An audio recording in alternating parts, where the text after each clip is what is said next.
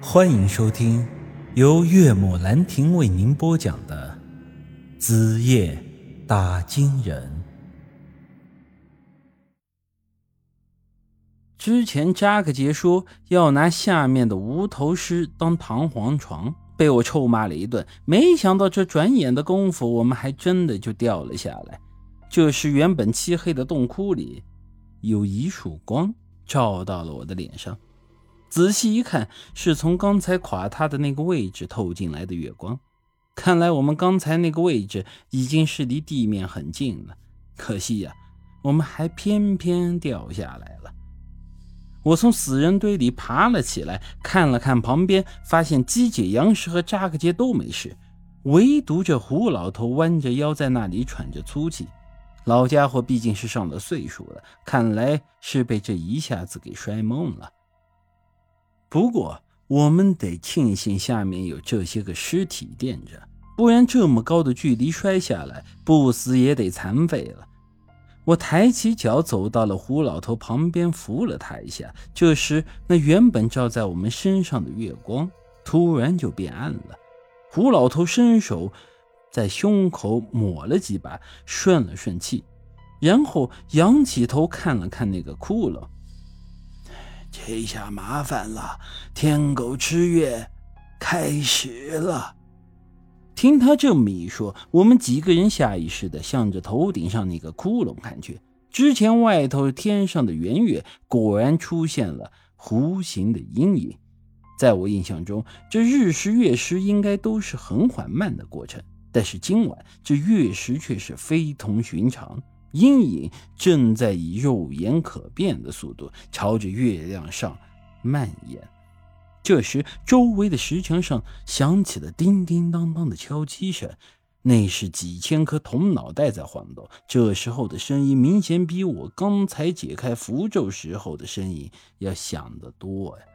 直觉告诉我，我们此时是真的麻烦大了。我抓着胡老头的衣服问道。除了你跑那条通道外，这里还有没有什么别的出口？胡老头摇了摇头。这里本就是个堆死人的祭坛，三百年前人家设计的就是有进无出。如果真有出口，我也不会花那么大力气刨坑了。扎克基在旁边一听这话，被吓得不轻，以为我们今天铁定是要在这里给这无头尸陪葬了。爷，这可咋办？我还没讨媳妇呢，我不想死。这时我看胡老头的样子已经是绝望了，一旁的姬姐和杨石也都是一副视死如归的表情。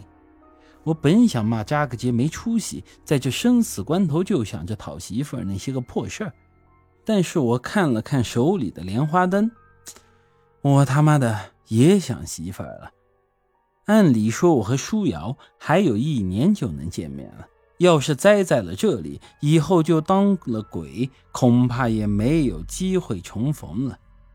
我大声对着他们说道：“不行，咱们现在还不能死，都他妈给我振作些！我看刚才垮塌那个位置也就五六米的距离，咱们要是能回到刚才那个位置，把包里的登山绳呃丢出去勾住，应该能顺着绳子。”爬出去，可是这要咋回去呢？张克杰问道。我抬头看了一块那黑石，我们只有从这里爬出去，才能通过之前符咒的那个位置，回到有壁画的那个洞窟。我对着他说道：“除了从黑石头那里爬上去，没有别的路可选了。”扎克杰两眼顿时瞪成了灯笼。啥？从这里爬出去？怎么可能？我们又不是猴子。你仔细看看，那石柱下面很不规整，有足够我们攀爬的空间。各位都别愣着了，赶紧的，这月食马上就要完成了。于是五人连忙朝着黑石的方向跑了过去。我本不想踩踏脚底下的那些个尸体，毕竟这些兄弟都是真正的汉子，是值得敬重的。但是这尸体堆积的密度实在太大，不踩在他们身上根本就没办法下脚。于是我一边跑一边嘀咕：“哎我冒犯了各位啊！等我出去以后，一定给你们多烧些纸钱。很快，我们便来到了黑石的正下方，开始打算攀爬了。本集已经播讲完毕，欢迎您的继续收听。